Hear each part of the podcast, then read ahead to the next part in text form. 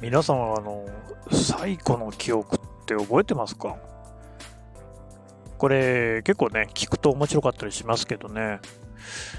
私はあのさ前回言ったえー、屋上マンションの屋上にねバーってこうシーツが白いシーツが干してあるっていうことなんですけれどもそういう景色ね。もじもじする自分。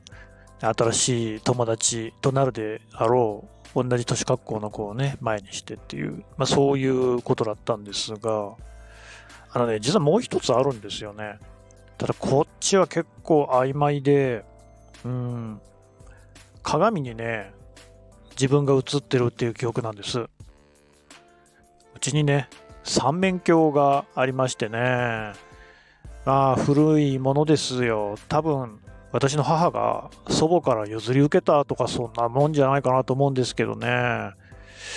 これに私が自分の顔を映してる。で、自分を認識してるっていうね、そういう場面が、これね、でもね、私、その記憶もある。つまり、これが最古だよ。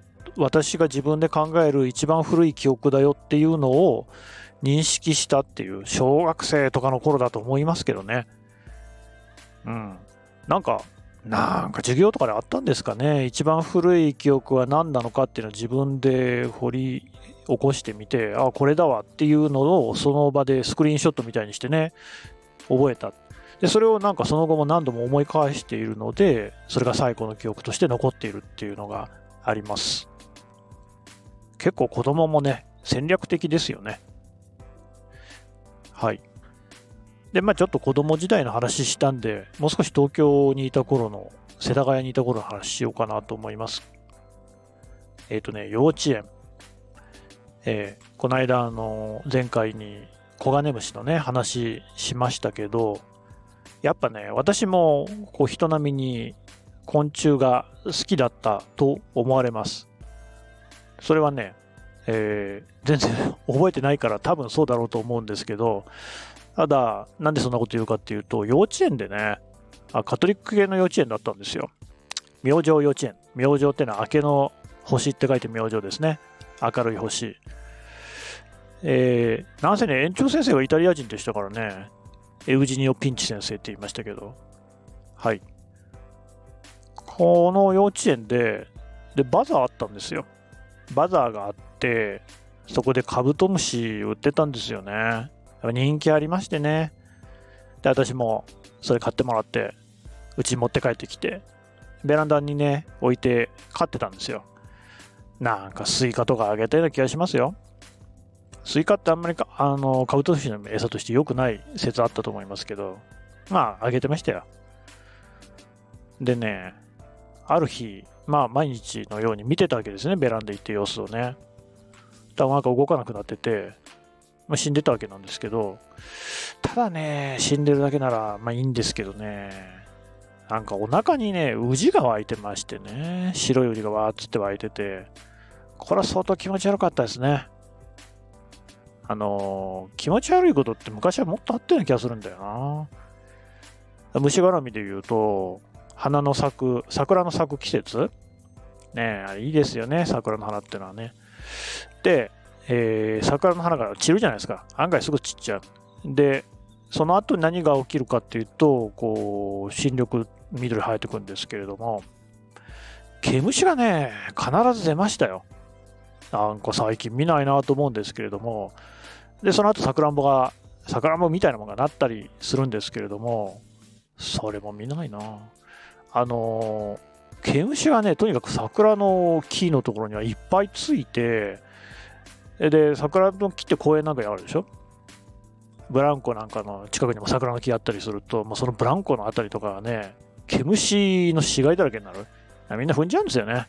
いるの気づかなかったり、まあ、いてもね、あのいたずらで踏む子もいますよね。あ昔の子供って、ほら、残酷だったじゃないですか。カエルに爆竹詰めて爆発させたりとかね。そういうことやってましたよね。うん。考えられないな、今。はい。で、そういう、その、毛虫のね、とにかく死骸が気持ち悪くてね、毛虫も気持ち悪いですしね。うん。なんか、本当にあの毛がいっぱいこう生えてるんですよね。青虫みたいに可愛くないんだよな。っていうようなことがあって、まあ、人並みに虫は好きじゃなくなってったのかな。でもね、覚えてるの、そうだ。私もほら、生きってたんですね。生きりたちだったんで、大学生の時だな。あのー、ゴキブリは平気だっていう、そういう暗示を自分にかけてみましたよね。なんかゴキブリを手づかみできる俺かっこいいみたいな。だから掴んでましたよ。ゴキブリ出るんですよ。私ね、大学生の時空手やってまして、で、空手の道場とかが、そんななんか、都内、の時もね、東京の大学に来てましたから、都内のね、えー、道場そんなないんで、私大学公認のこうサークルとかにはいなかったので、ちょっとなんか変わったね、流派のサークルにいましたから、そういう人たちはどこでね、やってるかっていうと、例えばね、あの、マンションの集会所とかなんですよ。でね、そこでこう、まあ、そういうとこばっかりじゃなかったけど、そういうとこでやることもあった。そういうとこってゴキブリ出るんですよね。まあそうですよね。マンションゴキブリ出ますからね。それをね、掴んでね、外に追い出した時にはね、すごい先輩たちに褒めてもらったっていうのを覚えてますよ。なんか、そういうのありますよね。自分にキャラ付けをしようみたいな。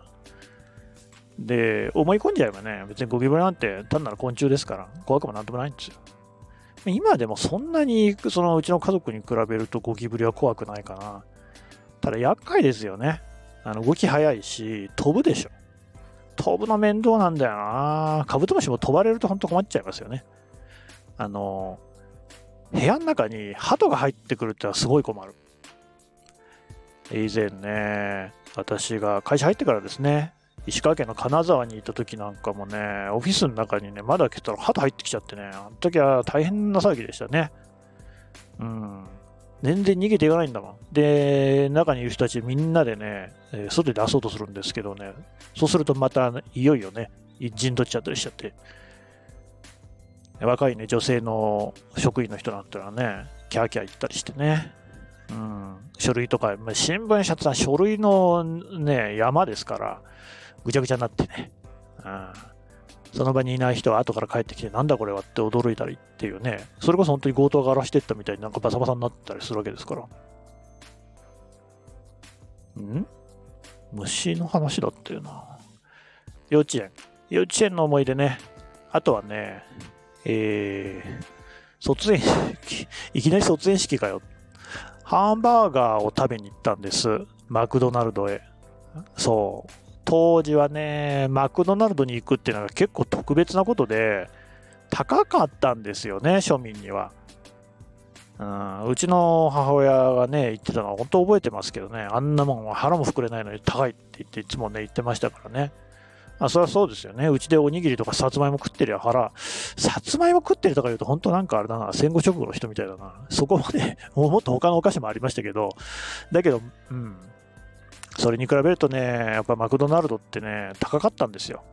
300円とか400円とかそれでしょ？ちっちゃいハンバーガーでも。で、腹全然膨れないのは、それは確かにそうだ。ねおにぎり1個食べたらお腹いっぱいになりますからね、子供はね。うん。っていうね、憧れのマクドナルドに、えー、卒園式の時にですね、行ったわけです。お友達とね、5組ぐらい、私と母親、だからまあ、幼稚園児と母親のね、5組ぐらいで。そしたらね、あの、私、全然まあ、なんせあの、幼稚園児なんて気づいてなかったんですけど、テレビカメラ入っててね、まあ、気づくか、気づいても別に何とも思ってなかったんですよね。で、撮影されていて、でっかいので、なんか一通り撮影された後に、やっぱ母親はそら聞くじゃないですか。下 NHK だって言っててね。うん。これね、当時、牛肉オレンジっていうのはアメリカとね、貿易の自由化交渉してたんですよね。そのニュースの映像として使うかもしれませんみたいなことでね、撮影されて、しばらくね、あのうちの母親なんかはね、ニュースをね、えー、多滅、が滅ですよ。いつうちの子が出てくるのかと。出てこなかったんですけどね、なんと、私が小学2年生になってからですね、えー、授業の間にね、テレビ、NHK 教育の、今の E テレのね、番組見ることってありませんでしたかね？私あったんですけど、それでね、社会の番組で、ね、たまたま私がね、ハンバーガーにかぶりついてるシーン出てきてね、びっくりしました。あなたはね、テレビに映った経験ありますか？今回はこんなところで。